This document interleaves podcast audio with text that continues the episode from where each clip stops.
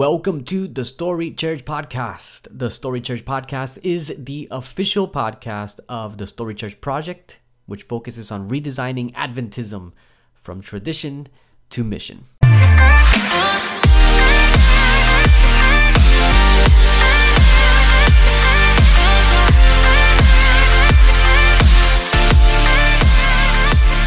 what's up, guys? It's Pastor Marcus here. I'm super excited about today's episode. I want to welcome you back. Uh, we're going to have a lot of fun today. But before we begin, I once again want to take a moment to give a shout out to the Haystack because this episode of the Story Church podcast is actually sponsored by the Haystack. Now, if you don't know anything about the Haystack, it is a voice for young adults in the Seventh day Adventist Church that produces articles, music reviews, videos, and tons of other really cool stuff. So make sure you guys check them out. This is thehaystack.org, and their focus is life, culture, and theology. So make sure you give them a, uh, a visit sometime soon. There's some really cool stuff on there. Now, on today's episode, I wanted to interact a little bit with uh, last week's episode. There's actually going to be a follow up interview with Pastor Mike. Uh, I believe next week, where we're going to talk a little bit more about, uh, dive a little bit more into the issues surrounding last generation theology and the impact that they have on local church mission. Um, and, and and for what I wanted to do for this episode today was just interact with some of the questions I received, and then next week Mike and I are going to dive in a slightly different direction. We'll probably brush on some of these things again, but we're going to dive in a slightly different direction and look for some real practical uh, ways forward. Uh, but if you didn't get a chance to listen to last week's episode, it was titled "How to Free Your Local Church from Last Generation Theology," and really the focus of that episode was uh, or the, the, bottom line of the episode was that if we want to redesign our churches for mission, it's not just about the structure of the church, right? You can have a strategy and all this cool stuff, um, you know, to reach your community, but ultimately, it's about your story, right? This is why this project, this is why I call this project the Story Church Project, because it's not just about the way we run the church, it's about the story that the church tells. And if the story that your local church is telling is fundamentally unhealthy, um, not only is that going to make mission more difficult in, in terms of reaching people and connecting with people who find meaning in the story that you're telling, but what I have found is that it will actually kill your desire to reach out, anyways. Um, and so, what I want to do today is I just want to explore some of the questions that I received over the last week, um, give a few answers, and then I want to touch on five ideas that kill your local church's mission. And there's a reason why I want to touch on these five ideas, which I'll explain toward the end of the q&a section so let me start with some questions that i've received um, over the last uh, week since the episode was published and by the way i want to thank you guys um, because this episode with mike i was actually um, quite surprised that it became as popular as fast as it did. It's it's gotten way more listens in a short amount of time uh, than i usually get. And so clearly this is a topic that people are interested in that um, they want to interact with and understand. And even if you didn't agree with us i hope that you found some sort of meaning and value in what we had to share. Uh, so i want to thank you guys because uh, we wouldn't be able to to do this. Um, I wouldn't be able to do this rather uh, if it wasn't for having such a cool group of people who tune in each week uh, to give a listen to just the different perspectives and ideas that um, that I'm sharing. So thank you guys again. Now here are some questions that came through, and um, these questions are um, probably a bit more from the angle of people who weren't quite gelling with what Mike and I were um, aiming at, and so I want to see if I can maybe clarify a few things or explain a few things in a bit more, so that when Mike and I get back together next week, we can we can dive deeper in some other areas. Uh, but the first question was um, should we attack last generation theology or should we coexist with it? Uh, and that's that's a really good question because I think you know we're we're at a point in uh, the history of our church where we're kind of we've seen what the results of attacking each other is, and it never actually ends up anywhere good. I believe it was Alfred Leroy Moore who wrote a really cool book called um, I think it was called Principles of Humility: What to Do When You Know You're Right uh, something like that. If you just look up A. Leroy Moore books, you'll find something that sounds something like that. It's a great book. Um, and also, Adventist Cultures in Conflict is another book that he wrote, which is also a great book. And um, I love Alfred because he's a super humble guy who tackles these issues uh, in a non-antagonistic way. And and so, if there's anyone that I would recommend you listen to, especially with regard to these types of topics, it's Alfred because he's just so mellow, so down to earth. I mean, he's, he's an amazing dude. I've never met him in person, but I've been really blessed by his ministry. Um, so anyways one of the points that alfred makes in, in his writings is that the history of division in adventism has more to do with how we treat each other than with the actual disagreement that we have. So you know i can have position a in theology and you can have position b but that's never been the thing that has caused division in the church. What's always caused division is that i treat you like garbage and vice versa right? Uh, we call each other names and we um we deliberately or maybe not so deliberately i don't know uh, misrepresent one another. We caricature one another. We don't listen to each other. Um, we talk past each other. Those types of things. And and so what people do in those situations is they dig their heels really deep into their respective camps and then the trenches are dug and it's just a never-ending warfare uh, so I certainly don't gel with that because look, to be honest with you, I hate arguing about religion. I think arguing about religion is really, really dumb, and I personally find the whole thing, you know, just ridiculous. Particularly when when you're really committed to reaching out to a culture that doesn't even know Christ. To be caught up in endless arguments over religion is just so I don't know, like it's kind of boring to be honest. Um, and so I definitely don't think that when it comes to issues like last generation theology, that we should be on some sort of uh, vitriolic and violent offensive. I mean, not at all. Um, rather, what I think needs to be done is we need to have the conversation. And now, this is a conversation that has taken place many times in our church. Lots of scholars and theologians have written about this. George Knight, professors at Andrews University, recently published the book God's Character in the Last Generation. You know, there's a lot of stuff out there.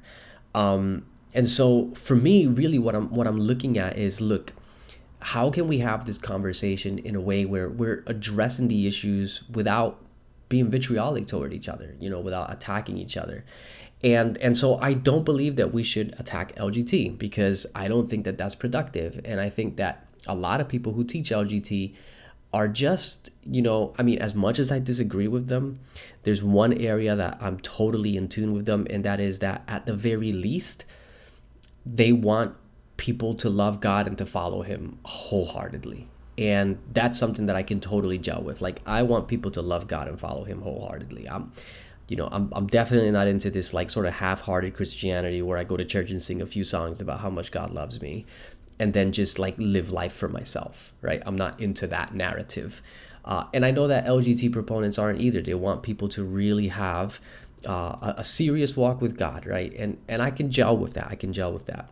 Um, I disagree with the method by and the ideas by which they attempt to lead us there uh, but I can gel with that. And, and so I definitely don't think we want to be on the attack. Um, at the same time, though, um, I honestly believe that as a church, we can't coexist with ideas like last generation theology. And I'll explain this more um, on the fifth question. The fifth question that I asked was, shouldn't we just forget about this? So I'll dive into it a little bit more there. Um, but yeah, I don't think we can coexist with last generation theology as a church. I don't think we can coexist with any unhealthy um, theological ideas. And sometimes people will ask, well, what do you mean by unhealthy? Like, who decides what unhealthy is? Uh, and I, honestly, I don't think it's that complicated. Uh, I, I'm going to talk in today's episode about the five ideas that will kill your local church's mission. And I think those five ideas really highlight what unhealthy is. So I'm going to save that for then. Um, and you'll see like it's you know it's not that hard. It's not like some giant relativistic thing. It's not difficult to identify what's healthy and what's unhealthy. Um, and so we'll, we'll, get to that in a second. Um, with that said i do want to be very clear that um, you know when i say we can't coexist with last generation theology um, i understand that different people have different perceptions of what last generation theology is. And so the second question, I'm moving on to the second question now. It, the second question that I got was, do I even understand last generation theology, right? Because I had people writing and saying, last generation theology is not perfectionism. You're misunderstanding it and, you know, all kinds of things. Um, and here's where I got to be really honest, guys. Uh, I understand that there's a spectrum in last generation theology, as there is with pretty much any theological idea, there's always a spectrum of belief that ranges from mild to, to more radical. Um, and and I get that. Like I'm not saying that every single person who claims to believe and teach last generation theology is some monster in disguise, because that's not what I believe at all. Uh, I have heard um, people who teach last generation theology in the past in a way that I'm kind of like, okay, you know what? We're not too far apart. You know, there's still some key areas that I disagree with that I think are very important, but you know okay we, we can we can we can gel you know? Um, we can we can see each other's perspectives. Uh, definitely when it comes to the radical wing i would say not a chance. Um, but uh, you know we, we can't coexist with that. But look i understand that there is a spectrum of belief in last generation theology. Now with that said and mike and i will talk about this a little bit more next week um, I think that regardless of which part of the spectrum of LGT you fall into, you pretty much you're setting yourself up for for failure. Uh, because even the more mild versions of LGT tend to be like gateway drugs to the more radical versions.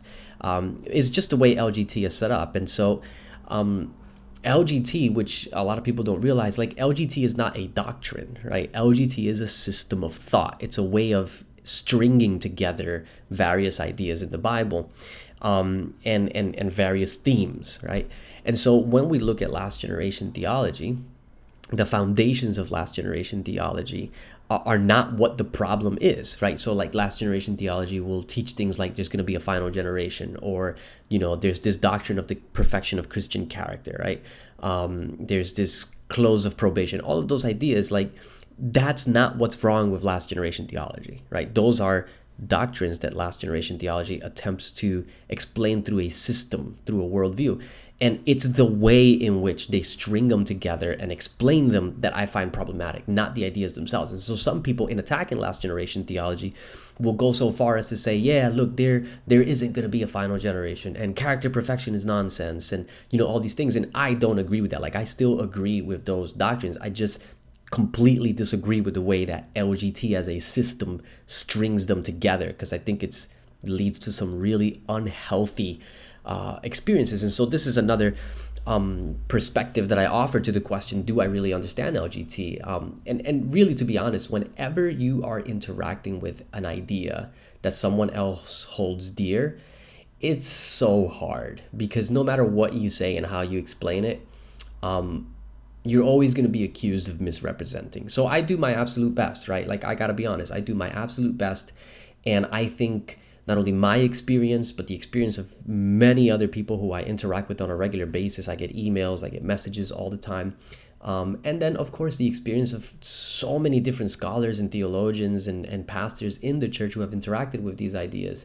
Uh, I, that I've been researching for you know many years, uh, I think all of that collectively says, look, uh, I'm pretty sure I get it right now. A bit of background: I used to teach LGT. All right, um, I used to preach it.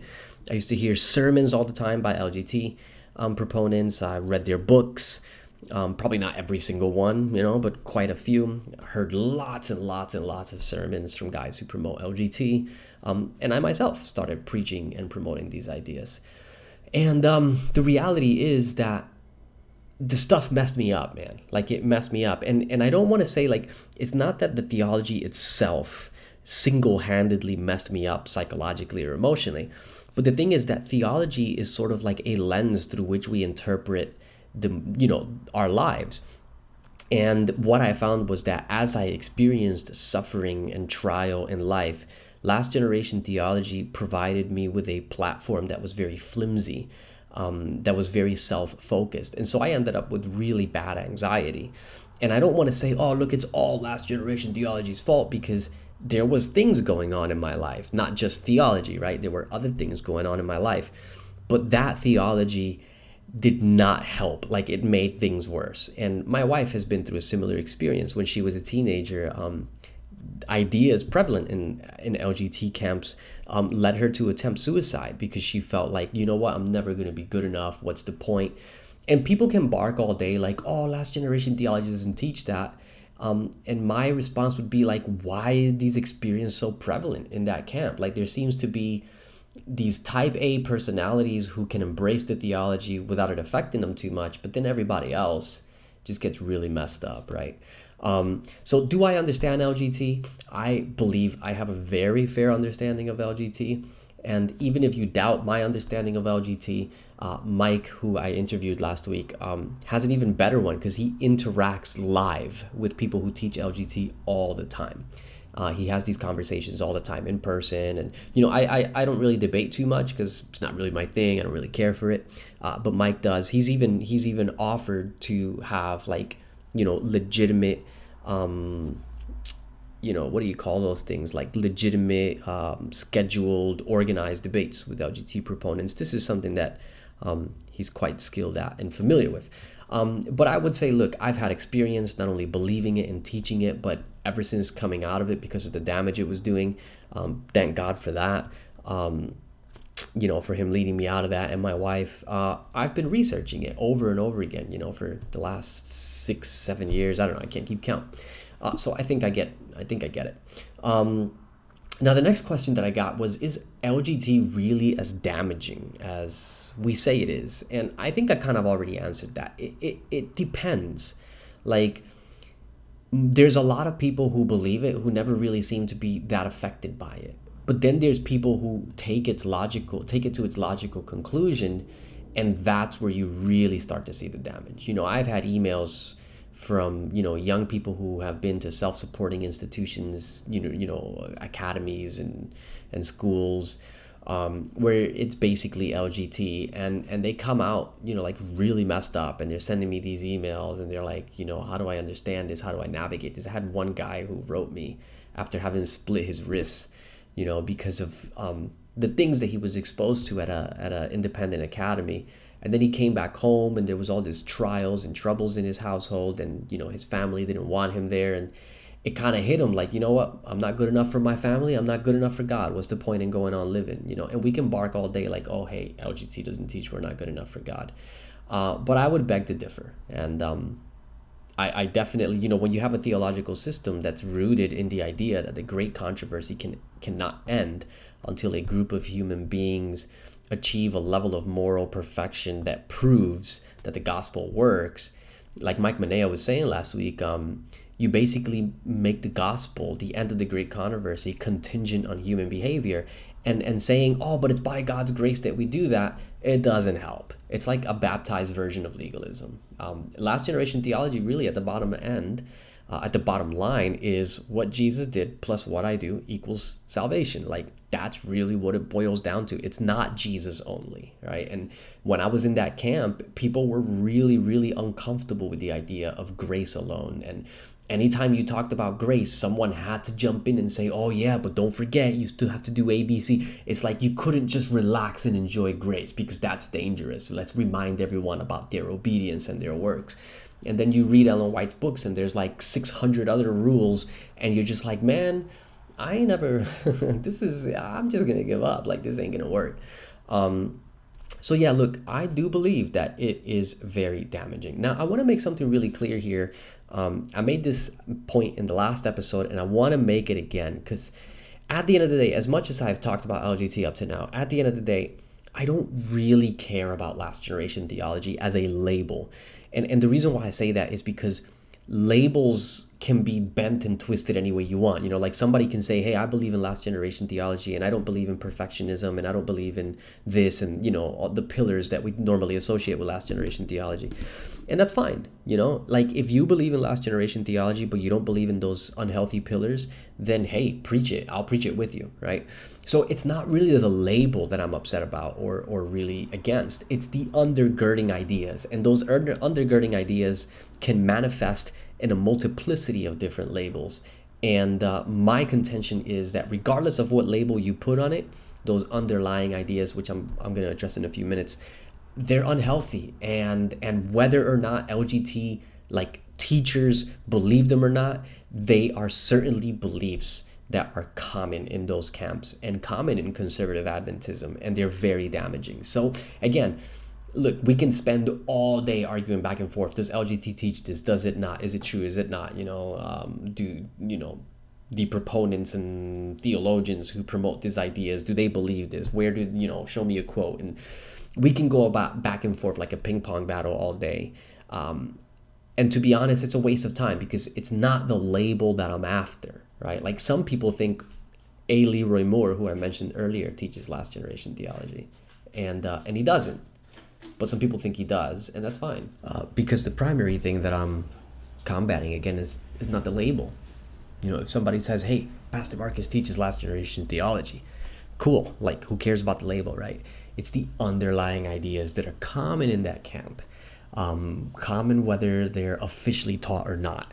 Very common in that camp that I'm against because they are fundamentally unhealthy. They kill your capacity to do mission in any meaningful way. And we'll talk about that a little bit more.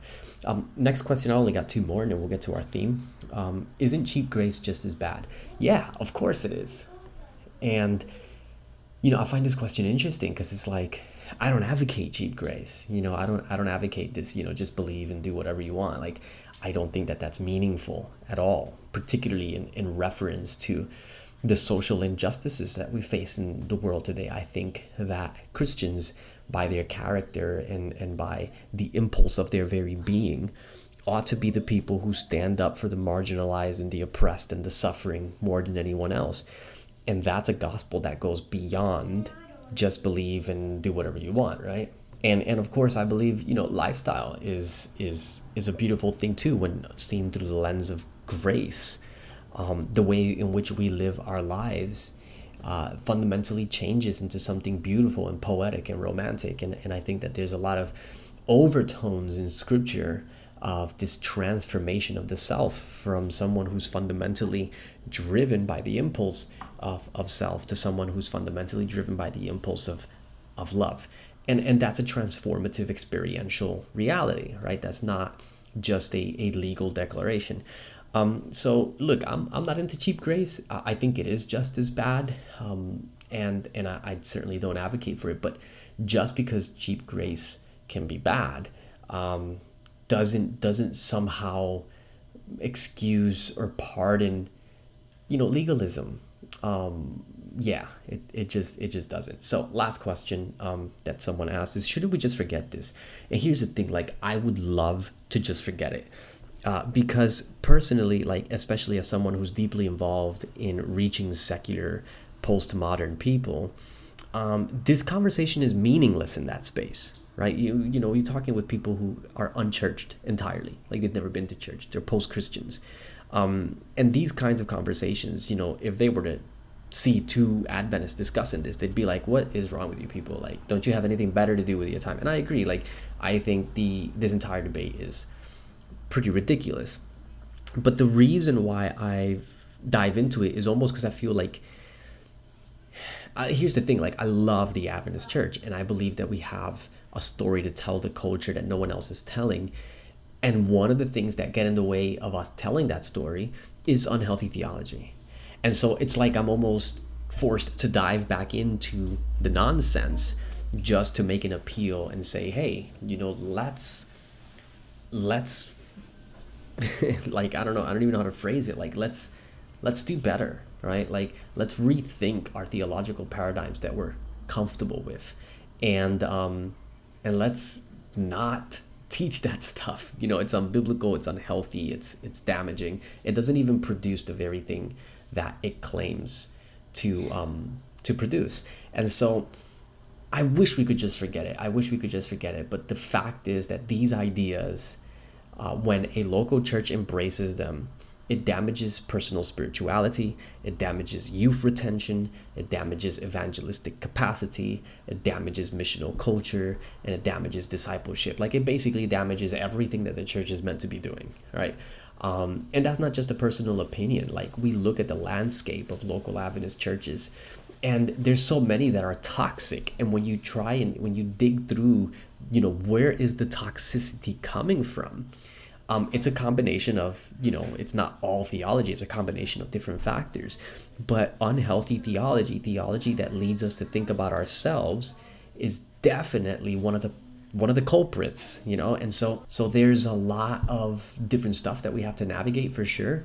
Um, it's not just theology and, and i talk about structure all the time on the story church project and all different types of things that that affect mission but this is definitely one of them, you know. And if your story is fundamentally unhealthy, then you know it kind of doesn't matter what else you do. And and I honestly I believe this is why Adventists exists. I believe this is why God raised the Adventist Church to be a movement of people who put tradition aside, who put you know philosophy aside and who look at the bible and say what does it reveal about the character of god? And how can we communicate that revelation to the world around us? A world that is primarily perceives of god through the impact and influence of the medieval church right? And and its sort of terrifying and dictatorial picture of god.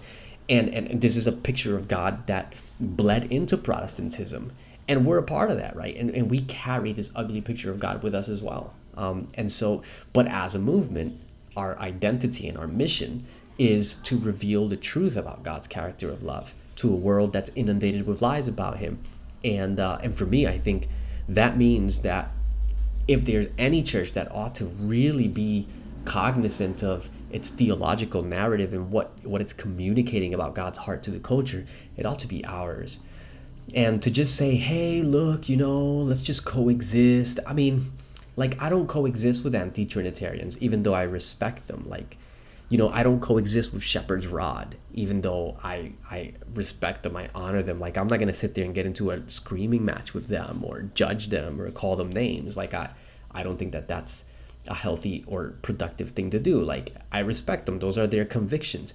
But you know, I'm not gonna coexist with them because I believe their ideas are damaging. And so, you know, why is it that we somehow are okay with with this particular system of thought. I don't know. It kind of kind of confuses me. You know, it's like the same people who would be really upset, and it's usually the conservative wing of the church, right? And look, I hope it's, I hope there's no misunderstanding. Like I'm a conservative, right? I'm definitely no no liberal, um, but uh, what I find often in, in in in the conservative wing of the church is like we are really against theological pluralism. You know, we say, hey, you know, we don't want these ideas, and primarily the ideas that tend to be um, uh, rejected with most force are liberal ideas, neo orthodox ideas.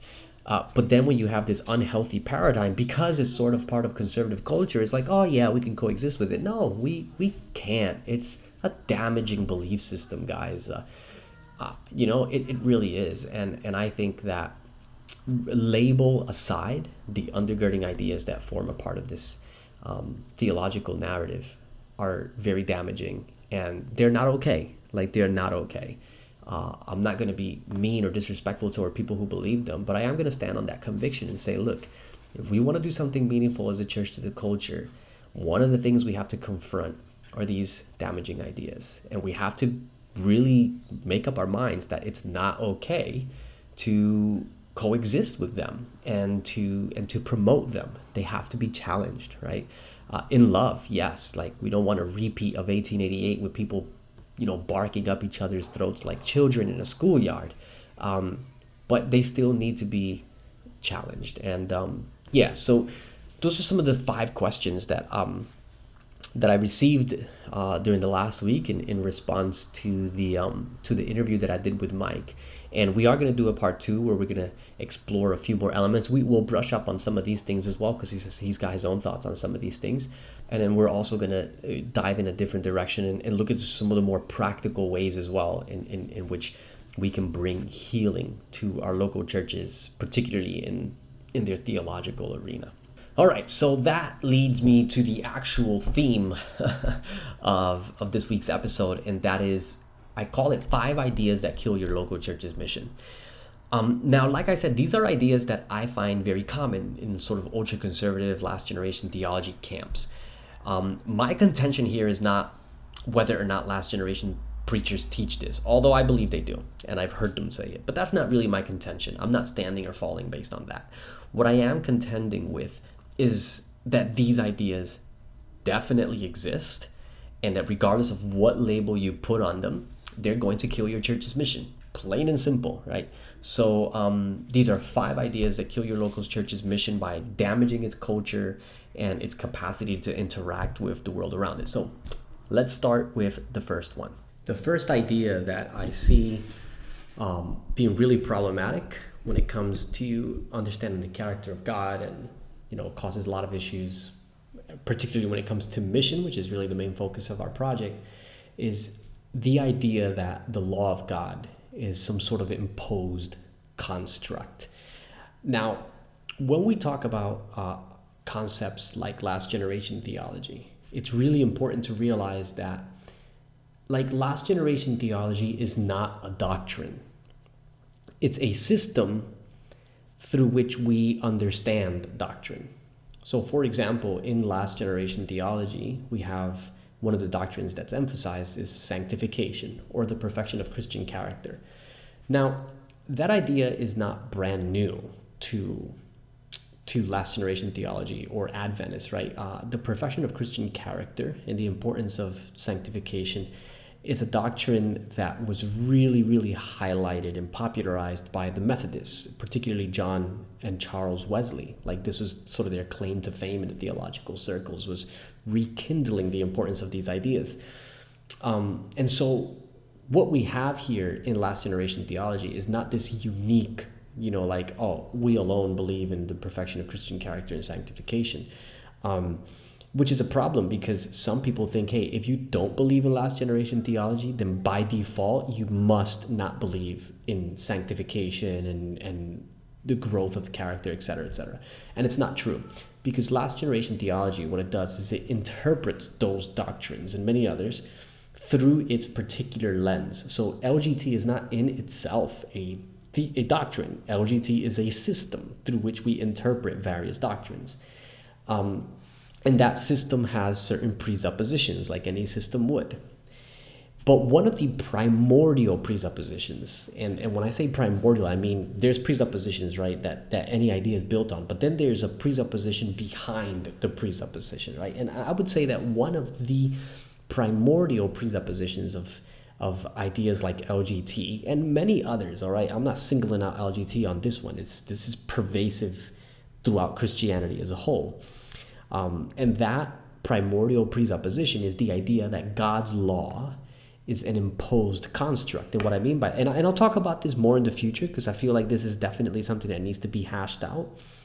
Um, but we tend to picture the law of God the same way we picture the law of an empire, right? There's this construct, there's this legal code that everyone is expected to live by, and and you just you'd better live by it really really well or else there's going to be a punishment you know and and so then you have government which comes in and imposes the punishments and and um, and enforces the rules. And you have the same perspective in um, not just in democracies like in the west um, and other parts of the world but you've also have it if you look in ancient times um, even modern times, I guess you don't have to look at ancient times, at monarchies, right, where the monarch in or the emperor uh, or the Caesar, whatever you want to call it, is the one who imposes um, the rules, right? They impose the behavior, and so you've got this law that is fundamentally. Um,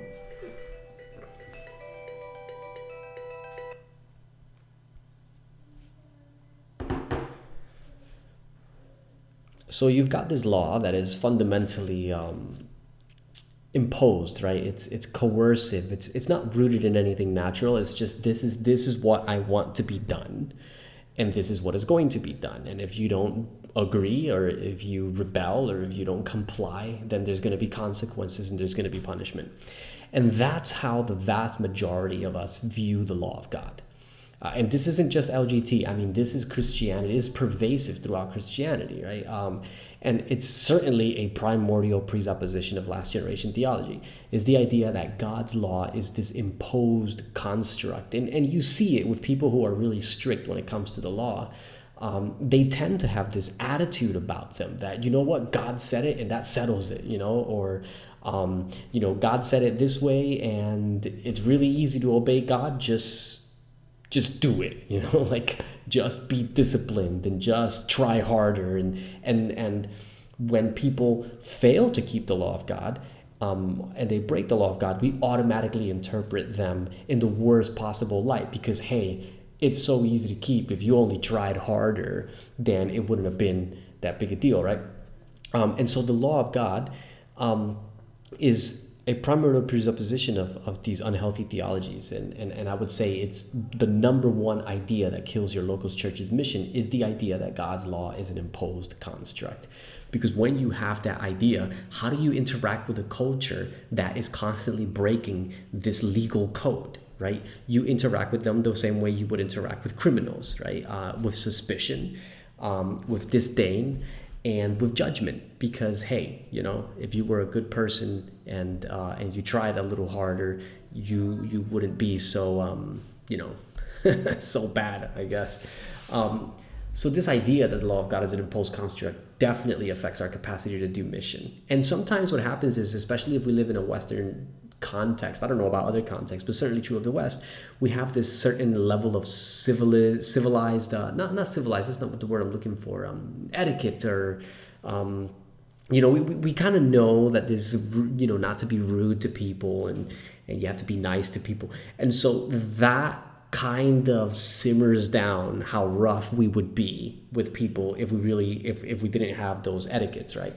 Um, but if you remove those etiquettes, what you end up with is, you know, and, and some Christians do. Some Christians say, oh, forget the etiquettes. I'm just going to speak the truth because that's what matters. You know, I've, I've met them all the time. I'm sure you have too.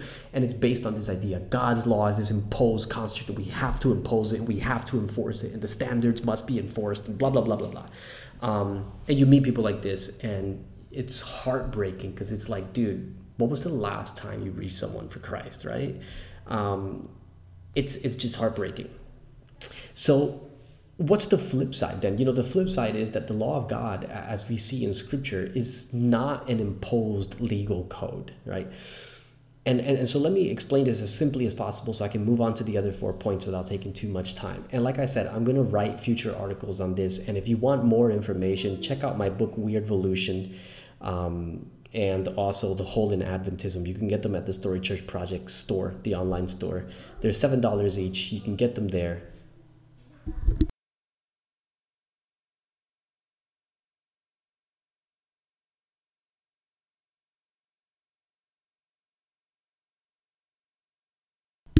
And those books go into way more detail. Um, so you can check them out there. But here's the brief analysis. So we know that the that, that God is a God of love, fundamentally a God of love, not sentimental, gushy love, but love is a principle, right? Love, other-centered love, agape love and that everything that God does is is an outflow of His love. So He created us, you know, to be recipients of His love as an outflow of His love. He, he didn't create us because He needed us or because He wanted slaves or people to worship Him, right? He created us to pour His love into us, um, and, and and so this love ethic is is the ground, is the foundation of God's kingdom, is the foundation of God's character, is the foundation of God's government. And so what happens is um, when God creates the world, He creates it to operate according to the the the the, the rhythm of love is the best way to probably put it. Um, he creates it to reflect His own heart. He creates it to reflect His own character. So the law is really it's not imposed. It is the natural design of reality. God designed reality to naturally reflect His heart eh, as a heart of love, a heart of other centeredness, an agape heart, and so when God creates reality to reflect this, everything that happens in reality, uh, when when the when the world is in, in harmony with God's law, what it really is, it's in harmony with His love. It's in harmony with His heart. It's in you know there's this one pulse. Um, Ellen White says in the Great Controversy at the very end of, of the Great Controversy, says you know one one pulse of harmony beats through the vast creation. What she's referring to is she's referring to the heart of God, right? This idea that everything in creation is designed to reflect his heart. And that's what his law is. And, and Jesus was very clear. You know, you love the Lord your God with all your heart, mind, and soul. You love your neighbor as yourself. All the law and the prophets hang on these two commandments, right? So the law of God is not an imposed construct. The law of God is a design. That's how reality is designed to operate. It's designed to operate in reflection of his heart. And so when sin enters the world, what happens is that that design is damaged. It's damaged externally and it's damaged internally, so that you and I are born with a natural predisposition not to live for others, which is what love is, which is what the design is, but to live for self, which is what the breaking of the design is. And so, for example, when the Bible says that, um, you know, uh, the sin is the transgression of the law, like what is it really saying? You know, Um, some people look at that and say, see, sin is the transgression of the law. Sin is doing bad things. Well, you have to ask the question, what is the law? Right? When it says sin is the transgression of the law, well, what is the law? And it's very clear as you look, especially through Jesus' writings, that the law is love. And so, really, fundamentally, sin is the breaking of love, it's the breaking of other centered living. Um, and so, the law of God is itself a law of love, it is the design of reality.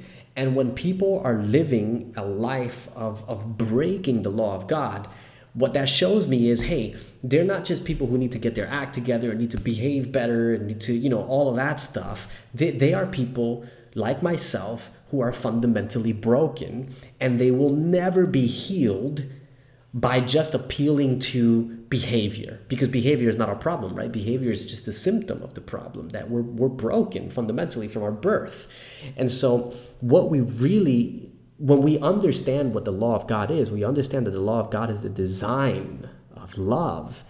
Uh, it, it helps us missionally because now we can see other people, not only people outside in the culture, but even people within our own church who struggle to live according to the law of God, right? We recognize, okay, we're not dealing with a legal code that people just need to comply with. We're dealing with a design that's broken within all of us. And you know what? How can we support each other? How can we come together as a community? How can we lift each other up so that our lives are, are, are inspired and moved in the direction of being in harmony with this design? And, and that requires healing, right? Not preaching. That requires um, nurturing, not lectures. And, and, and, so this makes a giant difference, right? It's a, it's a minor distinction, it might seem at the very beginning. But really, without the legal construct, without this imposed law construct, last generation theology could not exist. It's the primordial presupposition that then leads to everything else. And whether you believe in last generation theology or not, like I said, I don't really care. What I'm really concerned with is the undergirding ideas. And this primordial presupposition is super dangerous and it's affecting our capacity to do mission on so many different ways that I've mentioned a few, but I'm sure you can think of many others. When we realize that God's law is a design law, that it's it, it is the transcript of his character as as Ellen White says right? It's the transcript of his character that it reflects his heart. Then you realize okay breaking the law of God is not a behavioral thing. And that's actually point number 2 so I'm going to pause there because I'm going to wrap up point number 1 and then move on to point number 2 point number 1 again the law of God is an imposed construct that idea is going to kill your local church's mission. And it's also going to kill your capacity to do mission one on one, friendship evangelism. Because what tends to happen, um, and, and look, I can't say that there is some sort of research connection here, but this is my serious, this is like a serious uh, guess. Um, that I make based on just the many years of being an Adventist and seeing the interactions um, I'd love to see some research on this. But here's my guess, man. So many Adventists find it impossible to do mission or, or, or, or you know, like evangelism with people who are too different from them. So it's like we develop these evangelistic models where we can reach people who are already sort of like us. And, and that's because, you know, I think that that's because we have this legal law construct that we're trying so hard to keep and we're trying so hard to be good at that, you know, we, we can't get too close with people who are way far from that. And so our evangelism tends to be a box. It's like we'll reach people, we want to reach the lost, yes, but we want to reach the ones who are sort of kind of already like us um, because that keeps us safe too.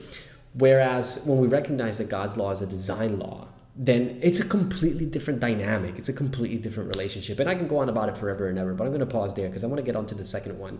Um, but I hope that that first point makes sense. If your local church is a church that believes that God's law is an imposed legal code that we have to comply with, it's going to kill your mission. Bottom line. Number two, uh, this is another underlying idea that is very popular in last generation theology. It's not a uh, primordial presupposition, but it's certainly one of the pillars of the um, of the theology, and it's certainly an idea that permeates different sectors of our church as well. And that's the idea that sin is just a choice. Now, I've already tapped on this, right? When you have a legal code, an imposed code uh, view of the law, then it's very natural to then think, well, sin is just a choice. You know, sin is you chose to do the bad thing, and now you know you need to make it right you know sort of like this this this legal model right you need to make it right um, and then jesus comes in and he makes it right for you but then you better live the, be- the rest of your life perfectly or else you know it doesn't count like these ideas are super duper dangerous right and, and super unhealthy what we've seen is if the law of God is a design, then sin is a breaking of the design. And you have to ask, well, why in the world do people sin? We sin because we're broken. We sin because the design of love is not functioning within us. We're not born under that design.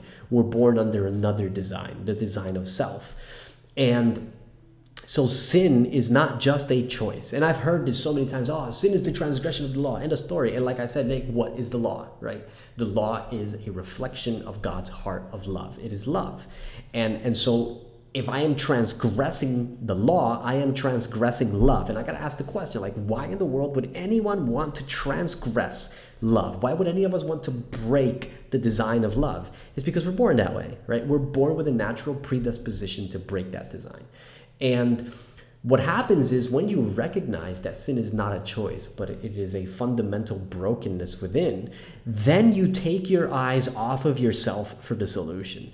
And this is a big problem when we see sin merely as a choice it's so easy to look at ourselves for the solution. Okay, so I made the choice to sin, and if I have more faith, and if I read my Bible more, and if I do, I had a guy tell me one time, "Hey, you want to overcome the sins in your life? You got to wake up at four o'clock in the morning every day to read your Bible." Like that was his solution. Now, there's nothing wrong with waking up at four a.m. to read the Bible. If you can do that, go for it. But that's not the solution, you know. Um, praying harder is not the solution. Going to church more is not the solution. Reading more books about whatever it is you're struggling with is not the solution, right? If sin is a choice, then those things are the solution.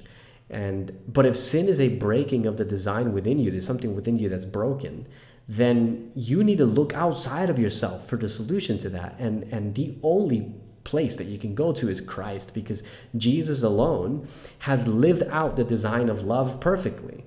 And He alone is capable of not only covering our, our, our brokenness and our sin, but He's also capable of restoring us to live lives of love, of healing the brokenness within, right? So that we can live lives of love.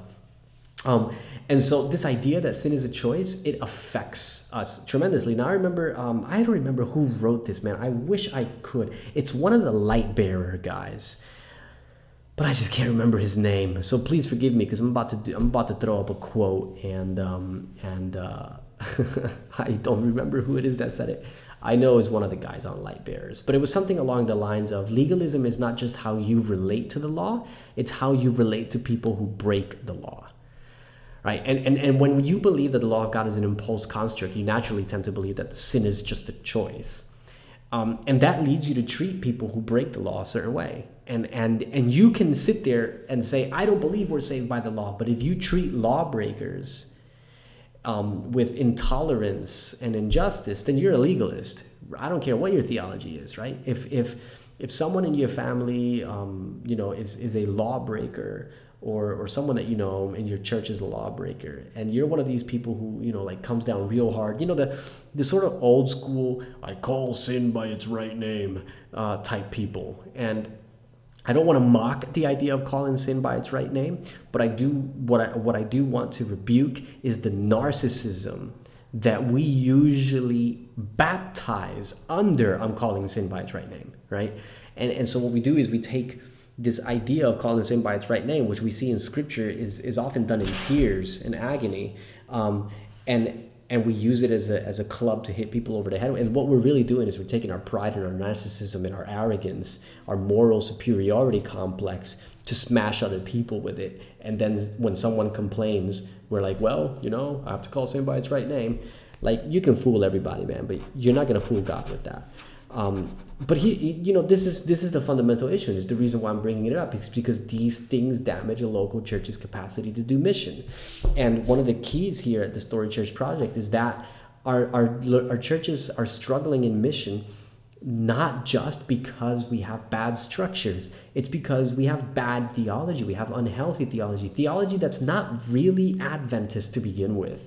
It's stuff that we've developed over the years and um, and we and we hold on to it, you know, and we promote it, and and it really affects our ability to, to do life with people you know particularly secular western people whose moral ethical code is so different from our own. It's like what do you do when you sit down with one of these guys? You know what do you do when you sit down with one of these girls? And you try and explain your faith to them. It won't make any sense whatsoever. And in fact i've seen it happen time and time again and i've had i've even had um, quite a few of of uh, you know these sort of millennial emerging generations um, that I've spoken to over the years who are like, dude, you're my last shot. I'm gonna give you one chance to answer these questions for me because I've had people in church give me their answers and I'm telling you they don't make any sense and I'm ready to walk out of this thing. So I'm, I'm telling you like no pressure, but this is your this is I'm asking you and I hope that you can give me a good answer because if you can't, I'm done with this, right? I've had that conversation, you know, those conversations, and um, it's not easy and it's not pretty. But the reason why we struggle to give compelling and meaningful answers to a lot of these questions is because we're locked in these constrictive unbiblical frameworks. The law of God is an imposed construct. Sin is just a choice. Come on. Like that's more than just theology. That's life. It's going to affect your capacity to do meaningful ministry with people who um, come from a totally different perspective and background. Um, so that's number two. Number one, sin is imposed contract. Number two, sin is sin is a choice. Um, those are two ideas that are going to kill your local church's mission. Let me fly, fly through the last three. Um, number three, uh, we must become perfect to be saved, or for the great controversy to end. Now, this is one that I was highlighting with Mike in last week's episode: how to um, how to free your church from last generation theology. And a lot of people, you know, like I like I said in the Q and A at the beginning, um, write back and say, "Oh, that's not really what LGT teaches." And again, look, I don't really care what LGT teaches. All I know is that the idea that we're supposed to become perfect to be saved, or for the great controversy to end, is an idea that is alive and prevalent within the church. And whether you label it LGT or not, I don't really care about that ping pong game. What I want to know is why do we believe this nonsense and how can we get rid of it? Because this is an idea that definitely affects mission. And and i mean it affects so many things. It's you know mission is one of them. Personal relationship with god is another. I mean lots of different things. Uh, the idea that we have to become perfect to be saved. Look i believe in the perfection of christian character. Like every time i walk into a church and nobody says hello uh, I'm reminded of that quote by Ellen White. When the character of Christ is perfectly reproduced in his people, then he'll come to claim them as his own right? When I hear people in, in, in, in the church perpetuating racist um, ideology, uh, particularly it usually happens in this in this in, in, in, in the sphere of music where it's like, hey, the only right music, what it really usually boils down to is the only right music to worship God with is white music. Because if your music comes from Africa or Asia or any of those other places where uh, it's not Eurocentric and white culture, then your music is demonic and evil, right? This is basic racial ideology. And I'm not saying that everyone who believes this stuff is racist, by the way, but I am saying that these ideas are, are, are very prevalent and they're rooted in these um, completely anti-biblical perspectives. And so when I hear this stuff being perpetuated, I remember, you know, like the character of Christ going to be perfectly reproduced in his people. And, and so like I believe in character perfection. I don't believe it the way LGT promotes it, and that's a totally separate story uh, for maybe for another time. But I definitely do believe in character perfection. Um, but I don't believe that my performance and and and how good I get has anything to do with whether or not I walk into the kingdom of heaven, right? Like, I believe that when I give my life to Jesus, I am safe in Him. And because I'm safe in Him, because my relationship with Him is safe, that's why I can grow. That's why I can grow and, and, and perfect Christian character. It's because I'm safe in Him. But, you know, like when I used to believe LGT, it was like, oh man, did I do good enough? You know, is there anything in my life that I haven't confessed? Is there anything in my life that I haven't done right? um, all of these different things and like you live in a constant state of paranoia because you're trying to accomplish this perfection. And then you'll have people who try and baptize that legalism which is basically what it is. They try and baptize it in christian terminology like oh look but it's not you. It's jesus does it you know? And, and you just you know jesus gives you the strength and you just have to give it to him and he'll give you the strength and he'll give you the victory. And really, at the end, what you end up with is this idea that it's what Jesus does plus what I do equals salvation. And that's not true. Salvation is Jesus only, plain and simple. And the more you think that you have to do something in order to earn salvation, the less capable you're going to be of reaching the culture because you're going to be too preoccupied with your saving your own skin, um, way too preoccupied with that that you won't have the capacity or the energy to to connect with people who are broken and lost and and and you know wandering through our culture. And um, you know this is this is really big. Like this is an idea. Like I said, whether LGT teaches it or not, you know, people want to debate that. You can go ahead, start a symposium somewhere and debate that. I'm not really interested in that. But what I do believe mm, is that this is an idea that exists, and it exists very well within our church, and it damages a lot of young people, and it damages a lot of seekers, um, and uh, and again, it damages our capacity to do mission effectively. Um, another idea is like, look, okay, we don't have to be perfect to be saved, but the great controversy won't end until we become perfect. And look, I, I, I personally believe that there's going to be a final generation that's going to reflect the heart of God. Like, I believe that. And I also believe that our reflecting God's heart is a catalyst for, for a social transformation because when people see the heart of God reflected in us, uh, they ask more questions. Our, our, our, our gospel is more believable, right? When they see it reflected in our lives. But for us to sit here and say that the great controversy, the battle between good and evil, cannot end until a group of human beings get their act together, is basically what Mike was saying in the previous um, podcast episode. That we've basically done what the Catholics do, right? We've created a co redeemer. Only instead of Mary, it's the last generation, right? Like this whole thing can't end until this group of people shows up. So like Jesus is enough, you know, like he's not enough. Um, the gospel is not enough. His spilled blood is not enough. You need this last group of people. Um, and, and this is really problematic and it affects mission again like if you ever read um, the book my tortured conscience by martin weber he talks about trying really really hard to you know perfect his character and that the more hard the, the more you know effort he put into perfecting his character the um, the worse of a person he really became. Like he had less patience for things that he felt were getting in the way of his perfecting Christian character. So I think, if I remember correctly, there's a scene in the book where he talks about, you know, he was trying to contemplate the life of Christ for an hour, like Ellen White says, and um, and this cat walked up to him, and he brushed the cat off, like, "Hey, I don't have time for you. Go away." Because I'm trying to perfect my character, right? Now that's a microcosm of what actually happens when we're obsessed with our own personal piety is that people become a nuisance. And and I've seen it. Like I've seen so many people in this sphere of thought they're like, oh, I gotta leave the city, I gotta move out into the country, you know, and not even the country. Like, I mean, I'm talking neck of the woods, you know, off the grid, my water comes from the rain type stuff. And look, there's nothing wrong with that. Like if you want to do that, like please do it. Like it's cool. I think it's cool. But it's the reason why some people do this stuff that really disturbs me. It's not the moving out to the country, going to the mountains, getting a place off the grid. That doesn't bother me at all. It's the reason why people do it. Like people do it because they feel like, hey, if I do this, I'll become more perfect and I'll be away from society because society drags me down. And really, this is no different to the uh, to the desert fathers, the mystics in in early Catholicism, who left society behind to live in these monasteries in the deserts all by themselves in order to perfect their holiness. Uh, we see the same thing taking place today with people in the Adventist church who are like, "Oh, I gotta leave the city. I gotta leave this. I gotta leave that," you know, because y'all are holding me back. Um, it's the same ideology that's undergirding it. And so this idea that we have to become perfect in order for God to accept us, in order for us to be saved, in order for the great controversy to end, um, it's it's going to affect your personal relationship with God. It's going to affect um, your local church as well, and ultimately, it's going to affect mission, big time. Because in in worst case scenarios, people end up isolating themselves. Uh, and you know what's the point? Like Jesus said, what you know, you're the salt of the earth, right? Like salt doesn't work unless it mingles. Like you know, you don't just put salt in a corner somewhere. You, you pour it in your rice and your beans so that as the salt mingles with everything else, it, it tastes better. That's how salt works. So Jesus says, look, you're the salt of the earth. That means you got to mingle, man.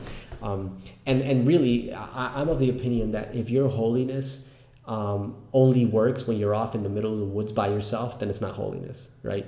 Holiness counts when it's in the midst of ugliness, when it's in the midst of pain and suffering and heartache and, and, and you know, rebellion and, and you're in that space and you can reflect God's heart and God's character in really attractive ways in that space. That's holiness, right?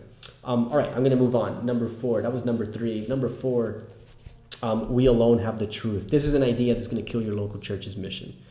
All right, number one, um, emerging postmodern, meta-modern generations, the moment you start talking about you're the only one who has the truth, uh, they're done with you, right? Like, this is not cool. Um, the moment you start bad mouthing other denominations or other religious expressions, even Catholicism, like you're you're pretty much shutting down your opportunity to connect with them.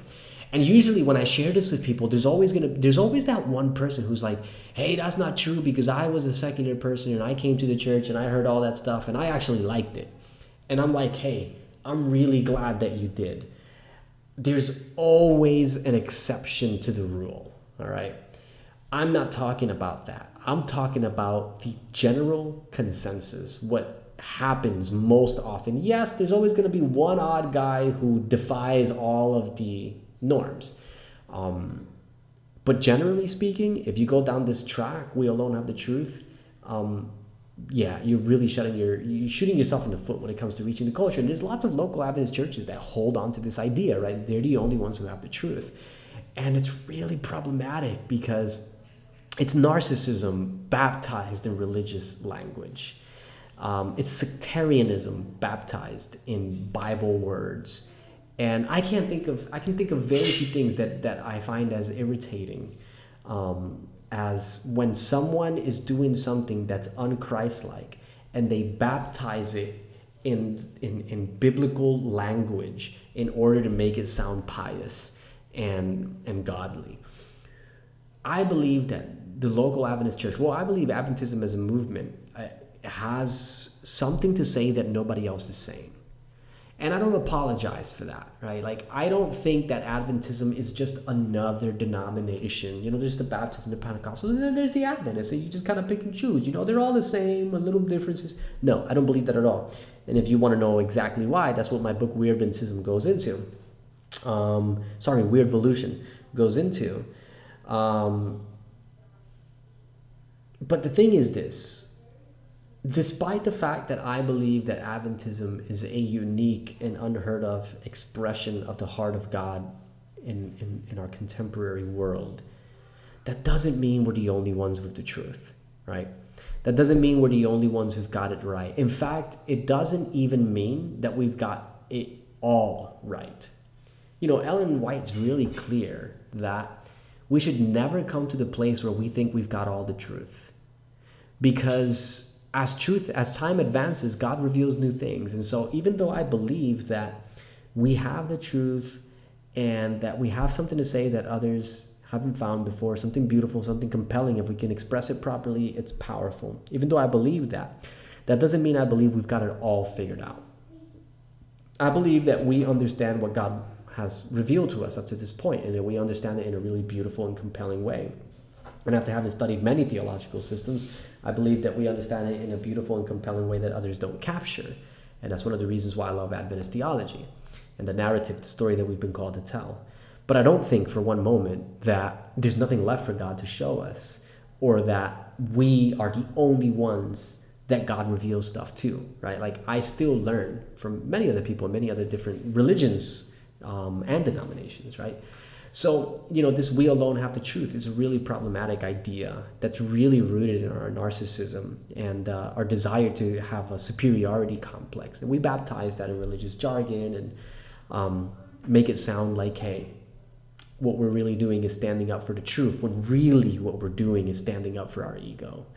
Uh, and this is an idea that really damages local church mission. So I want to uh, inspire you guys, you know, wherever you are in your local churches um, I'll give you some pointers in a minute.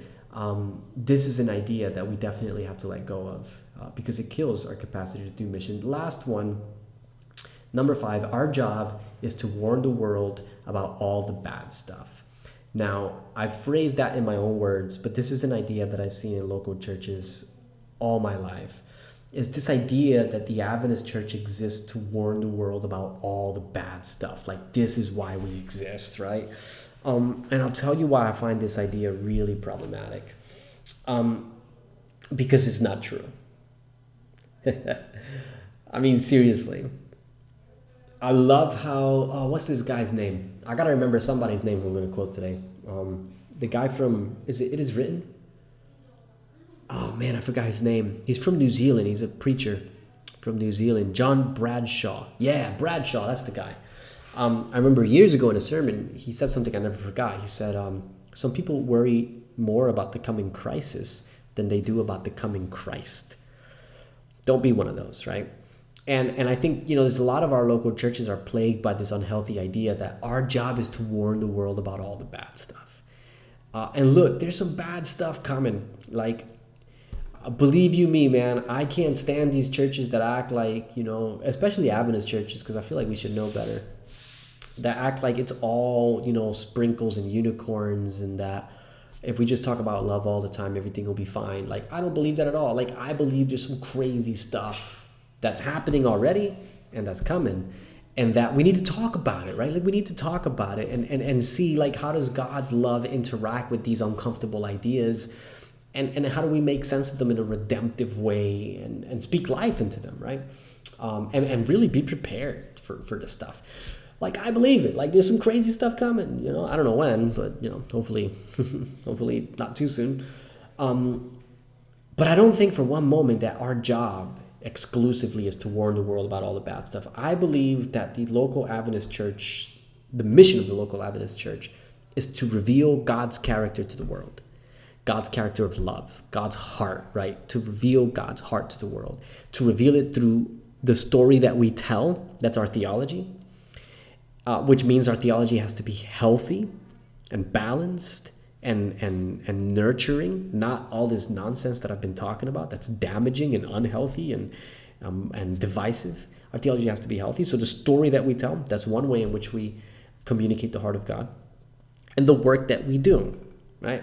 Our structures, our systems, our ministries. You know, like what do we do? Our churches revolve around a Sabbath morning program, or do they revolve around serving the needs of the people around us? Because you kind of can't do both, right? And so I fully believe that our job is to communicate the heart of God into our communities, into our societies, into our neighborhoods, into the world. That's why the local Adventist church exists. And that part of communicating the heart of God is to dialogue and discuss some of the things that the Bible says are going to be, you know, coming on this world and looking at them from a redemptive perspective and giving people hope and, and enthusiasm for the future instead of fear. Unfortunately, when we take the position that our job is to warn the world about all the bad stuff, rather than people leaving with enthusiasm about the future, they, they leave afraid and then they get caught up on all kind of conspiracy theories because because once you have a fear-based religion forget it. Like the sky's the limit as far as how far you'll take that fear. Um, but what if we gave people love instead right? What if we gave people enthusiasm instead of cynicism right? Um, hope instead of irony. And and we let that sit and we let that marinate in their lives. And then not only did we talk about it, but we invested positively and and, and uplifting ways in their lives and in their community. And we just brought that with us everywhere we went. Not only would people get the warning, but they would get way more than that. They would get the beauty of God's heart, which is really what it's all about. All right, guys, I'm going to wrap up because I've been yapping for a while. This episode was titled Five Ideas That Kill Your Local Church's Mission. It's a follow up to last week's episode with Pastor Mike, where we talked about um, last generation theology and its impact on local church.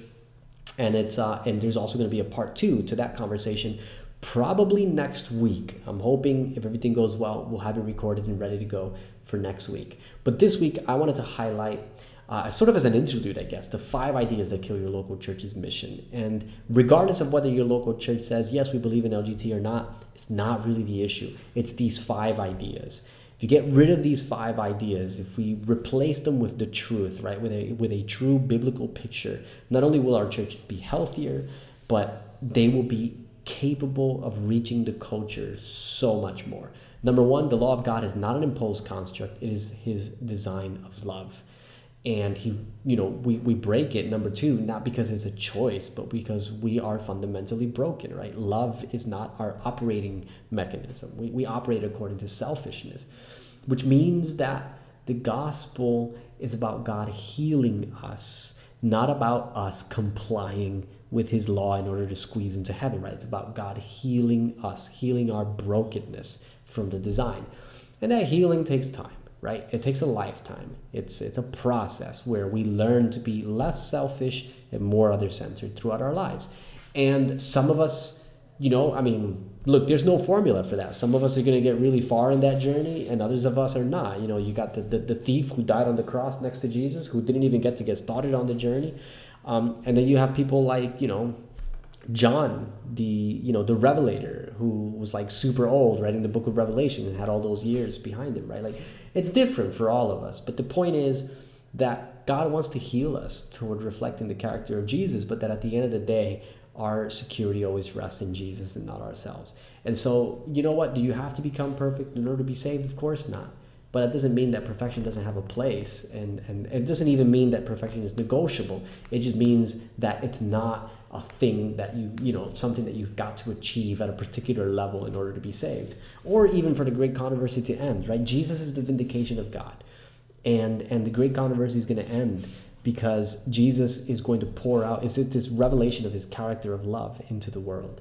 Um, it's got nothing to do with whether or not we've gotten our act together at such a good rate that god can now be like all right sweet we're done right um, number four we don't have the truth alone. We do have a message that no one else is proclaiming, a story that nobody else is telling, which is really cool.